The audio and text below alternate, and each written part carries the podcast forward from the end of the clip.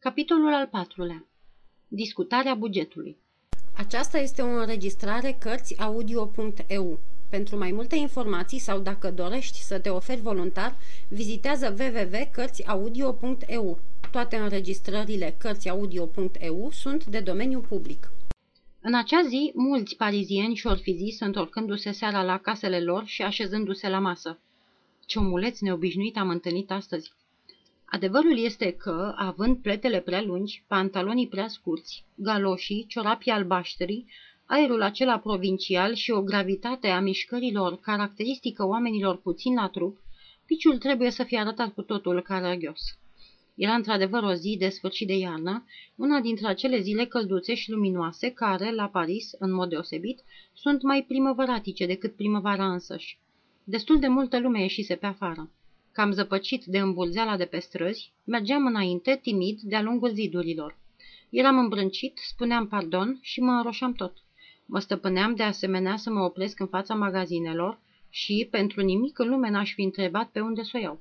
Apucam pe o stradă, apoi pe alta, mereu înainte. Lumea se uita la mine. Asta mă deranja foarte tare. Mai erau unii oameni care se întorceau în spatele meu, unele echipuri care râdeau trecând pe lângă mine. Ba odată am auzit o femeie care îi spunea alteia.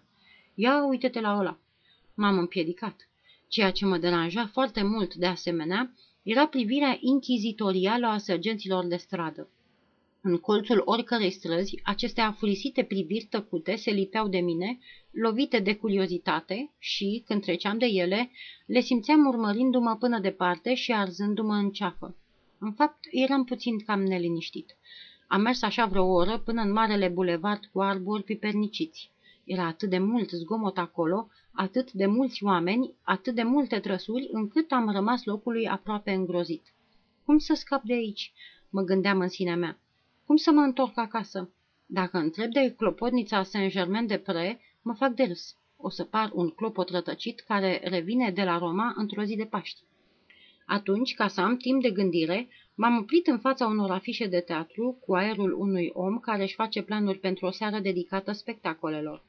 Din nefericire, afișele, interesante de altfel, nu dădeau nici cea mai vagă informație despre clopotnița Saint-Germain-de-Pré și riscam de-a binelea să rămân proptit acolo până ce ori răsuna trâmbițele judecății de apoi, când, pe neașteptate, mămica mea Jacques răsări lângă mine. Era tot așa de uimit pe cât eram și eu. Ei, cum? Tu ești Daniel? Dumnezeule, ce faci aici? I-am răspuns nepăsător. Păi, cum vezi, mă plimb. Jacques, bunul de el, mă privea cu admirație. Uite-l de acum, parizian adevărat. De fapt, eram bucuros că îl întâlnisem și m-am agățat de brațul lui cu o bucurie copilărească, așa, ca la Lyon, când domnul Eiset, tatăl nostru, venise să ne ia de pe vapor. Ce noroc să ne întâlnim, mi-a spus Jacques. Marchizului i-a pierit vocea și, cum din fericire nu poate să-mi dicteze prin gesturi, mi-a dat liber până mâine. O să profităm ca să facem o lungă plimbare. Fiind prezent acolo, m-a antrenat și pe mine. Și iată-ne mergând prin Paris, strâns lipiți unul de altul și mândri că suntem împreună. De acum, întrucât îl aveam pe fratele meu alături, străzile nu mă mai speriau. Pășeam cu capul sus, cu aplombul unui tambur major și ferească-l Dumnezeu pe acela care o îndrăzni să râdă primul. Cu toate astea, ceva tot mă neliniștea. Jacques, tăindu-și drum printre trecători, mă privi de câteva ori plin de milă. N-am îndrăznit să-l întreb de ce. Știi că sunt foarte drăguți galoșii tăi?" mi-a zis el la un moment dat. Nu-i așa, Jacques?" Da, pe bune, foarte drăguți." Apoi, râzând, adăugă. Oricum, când vei fi bogat, o să-ți ofer o pereche de încălțări ca lumea, să ți le vâri înăuntru. Bietul dragul meu, Jacques. El a spus asta fără nicio urmă de răutate. Dar nu-mi trebuia mai mult ca să mă doboare. Și uite așa, rușinea mă copleșa din nou. Pe acel mare bulevard, strălucind de atâta soare, m-am simțit ridicol în galoșii ăia ai mei și cu toate că Jacques vorbise elegant despre încălțările mele, voiam să mă întorc acasă imediat. Ne-am întors. Ne-am instalat lângă foc și tot restul zilei l-am petrecut pălăvrăgind vesel amândoi ca două vrăbiuțe pe o streașină. Spre seară bătu cineva în ușa noastră. Era un servitor de al marchizului. Îmi adusese cufărul. Foarte bine, zise Jacques. Hai să-ți inspectăm puțin garderoba. Oho, garderoba mea! Inspecția începu. Ar fi trebuit să ne vedeți chipurile înduioșate de o milă de-a dreptul comică, în vreme ce făceam acest inventar sărăcăcios. Jacques, așezat în genunchi dinaintea cufărului, scotea lucrurile unul câte unul și le anunța pe rând. Un dicționar, o cravată, un alt dicționar, ia te uită, o pipă, fumezi deci. Încă o pipă. Dumnezeule, ce multe pipe! Dacă ai avea tot atât de multe șosete! Și ceaslogul ăsta gros, ce este? O, o, caiet de pedepse. Bucoaran, 500 de linii. Suberol, 400 de linii. Bucoaran, 500 de linii. Bucoaran, Bucoaran, firar să fie. Văd că nu-l menajai pe numitul Bucoaran. Oricum, două-trei duzini de cămăși ar da bine aici. În acest punct al inventarului, mămica mea Jacques scoase un strigă de uimire. Iartă-ne, doamne! Daniel, ce văd? Versuri! Astea sunt versuri! Mai scrii versuri? Hai, secretosule, de ce nu mi-ai spus niciodată despre treaba asta în scrisorile tale? Știi prea bine că nu sunt un profan. Am comis și eu poeme pe, pe vremuri. Aduți aminte de religie, religie, poem în 12 cânturi. Așa, domnule vers, să-ți vedem puțin poeziile. O, nu, Jacques, te rog, nu merită osteneala. Poeții ăștia sunt toți aceeași nație, zise râzând Jacques. Hai, stai acolo și citește în versurile. Dacă nu, o să ți le citesc eu și tu știi că citesc prost. Această amenințare a fost hotărătoare. Am început să citesc. Erau versuri pe care le compusesem la colegiul din Sarland, sub castani, supraveghind de Levi. Bune, rele, nu mi-amintesc deloc. Dar ce emoții am trăit citindu-le.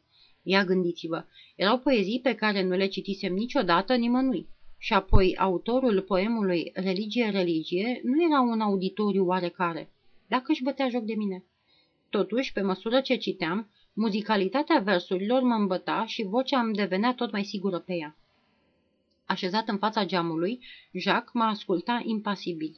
În spatele lui, în zare, soarele, mare și roșiatic, se ducea la culcare, aprinzându-ne ferestrele. Pe streașină, o pisică slăbănoagă căsca și se trăgea îndărât, holbându-se la noi. Avea aerul mohorât al unui acționar al comediei franceze care ascultă o tragedie. Asta vedeam eu cu coada ochiului, fără să-mi întrerup lectura. Succes nesperat. De-abia terminasem că Jacques, entuziasmat, sări și mă îmbrățișă. O, Daniel, ce frumos, ce frumos! Eu îl priveam cu oarecare neîncredere. Chiar crezi? Nemaipomenit, dragul meu, nemaipomenit. Păi tu ai toate bogățiile astea în valiză și nu spui nimic. De necrezut. Și uite-o pe mămica mea, Jacques, cum merge cu pași mari prin încăpere, vorbind de unul singur și gesticulând. Deodată se oprește locului cu un aer plin de gravitate. Nu încape nicio îndoială, Daniel. Tu ești poet. Trebuie să rămâi poet, să-ți cauți trăirile în această direcție. O, Jacques, este așa de greu. La începuturi, mai ales, și se câștigă atât de puțin. Eh, o să câștig eu pentru amândoi. Nu-ți face griji. Și casa noastră, Jacques? Casa noastră pe care vrem să o refacem? Casa noastră. Asta o iau eu în sarcina mea. Simt că pot să o reconstruiesc de unul singur. Tu, tu o să faci, o să o faci faimoasă, îți închipui ce mândri vor fi părinții noștri să stea într-o casă celebră? Am încercat eu să mai aduc vreo câteva obiecții, dar Jacques avea răspuns la toate. În afară de asta, trebuie să spun, m-am apărat destul de slab. Entuziasmul fratelui începuse să mă cucerească. Avântul meu poetic creștea văzând cu ochii și eu simțeam în toată ființa mea un soi de erupție de mâncărime la martiniană. Era un punct, de exemplu, asupra căruia eu și Jacques nu ne înțelegeam deloc. Jacques dorea ca la 35 de ani să intru în Academia franceză. Eu refuzam asta cu fermitate. Dă încolo de Academie. Este o aspirație bătrânească, demodată, o piramidă egipteană, ce dracu. Ăsta este un motiv în plus ca să intri, îmi spuse Jacques. Le vei pompa un pic de sânge tânăr în vene tuturor bătrânilor din Palatul Mazarin. Și pe urmă, doamna Iset va fi atât de bucuroasă, gândește-te. Ce să-i mai răspunzi la așa ceva? Numele doamnei Eiset era fără replică. Trebuia să te resemnezi și să îmbraci fracul verde. Mergea și Academia. Dacă totuși colegii mă vor plictisi prea tare, atunci voi face ca Merime. Nu voi mai participa niciodată la ședințe. În timpul discuției s-a lăsat noaptea. Clopotele de la Saint-Germain răsunau vesel, de parcă ar fi celebrat intrarea lui Daniel Eiset în Academia franceză. Hai la masă!" m-a chemat mămica mea Jacques. Și, de-a dreptul mândru că este alături de un academician, mă conduse la o iaurgerie din strada Saint-Benoît. Era un restaurant pentru cei săraci, cu o masă de tip pensiune, în fundul unei săli pentru obișnuiții casei. Am luat masa în prima sală, între niște oameni îmbrăcați în haine roase de atâta purtare și tare înfometați, care, pe tăcute, își râcâiau îndelung farfuriile. Aceștia sunt, aproape toți, literați, mi-a șoptit Jacques. În sinea mea nu m-am putut stăpâni să nu fac vreo câteva constatări pline de melancolie, dar am evitat să-i le comunic lui Jacques de teamă să nu-i frâng entuziasmul. Masa era foarte veselă. Domnul Daniele Iset, de la Academia franceză, dădea dovadă de mult antren și chiar și de mare poftă de mâncare. Odată încheiată masa, graba cea mare a fost să urcăm în clopotniță. Și, în timp ce domnul academician își fuma pipa stând călare pe fereastră, Jacques, așezat la masă, se lăsa absorbit de niște socoteli care păreau să-l neliniștească profund. Își rodea unghiile, se sucea neastâmpărat pe scaun, număra pe degete, pentru ca apoi să sară în picioare dintr-o dată, strigând triumfător. Bravo! Am găsit! Ce, Jacques? Cum să arate bugetul nostru, dragul meu? Am să-ți spun că asta nu e o treabă ușoară. Ia gândește-te. 60 de franci pe lună ca să trăim amândoi. Cum? 60? Credeam că tu câștigi 100 de franci de la marchiz. Da, însă trebuie să expediez 40 de franci pe lună, doamne Eiset, pentru reconstrucția casei noastre. Rămân deci 60 de franci. Dăm 15 franci pentru cameră. După cum vezi, nu e scump. Doar că ar trebui să-mi fac patul singur. O să mi-l fac și eu, Jacques. Nu, nu, așa ceva nu este demn de un academician. Dar să revenim la buget. Deci, 15 franci camera, 5 franci cărbunele, doar 5 franci, pentru că o să-l aduc chiar eu de la uzină în fiecare lună, rămân 40 de franci. Punem deoparte 30 de franci pentru mâncarea ta, o să iei masa la o iaurgerie în care am mai fost și astă seară, este 15 biștari fără deset și, după cum ai văzut, nu e rău. Îți rămân 5 pentru dejun. E destul? Cred și eu. Ne mai rămân încă 10 franci. Pun la socoteală 7 franci pentru spălarea rufelor. Mare păcat că nu am timp. M-aș duce eu la spălat. Rămân 3 franci pe care îi folosesc așa. 30 de biștari pentru dejunurile mele. Păi, mă înțelegi. Eu mănânc bine în fiecare seară la marchiz și n-am nevoie de o masă așa de substanțială ca a ta. Ultimii 30 de biștari sunt pentru mărunțișuri, tutun, timbre poștale și alte cheltuieli neprevăzute. În total, exact 60 de franci. Ei, crezi că am socotit bine? Și Jacques, entuziasmat, a început să bată pasul prin încăpere. Apoi, pe neașteptate, s-a oprit locului consternat. Hopa, bugetul trebuie refăcut. Am uitat ceva. Ce? Lumânările. Cum o să lucrezi tu seara dacă nu ai lumânări? E o cheltuială obligatorie, o cheltuială de cel puțin 5 franci pe lună. De unde am putea să smulgem acești 5 franci? Banii pentru casă nu pot fi atinși sub niciun pretext. Eh, zău, uite că vine luna martie și odată cu ea căldura și soarele. Ei bine, Jacques, ei bine, Daniel, când se face cald, nu mai avem nevoie de cărbune. Cei 5 franci de la cărbune îi transformăm în 5 franci pentru lumânări și iată că am rezolvat problema. Hotărât sunt făcut să fiu ministru al finanțelor. Ce zici? De asta dată bugetul stă în picioare și cred că n-am uitat nimic. Mai este și problema încălțămintei și a hainelor, dar știu ce avem de făcut.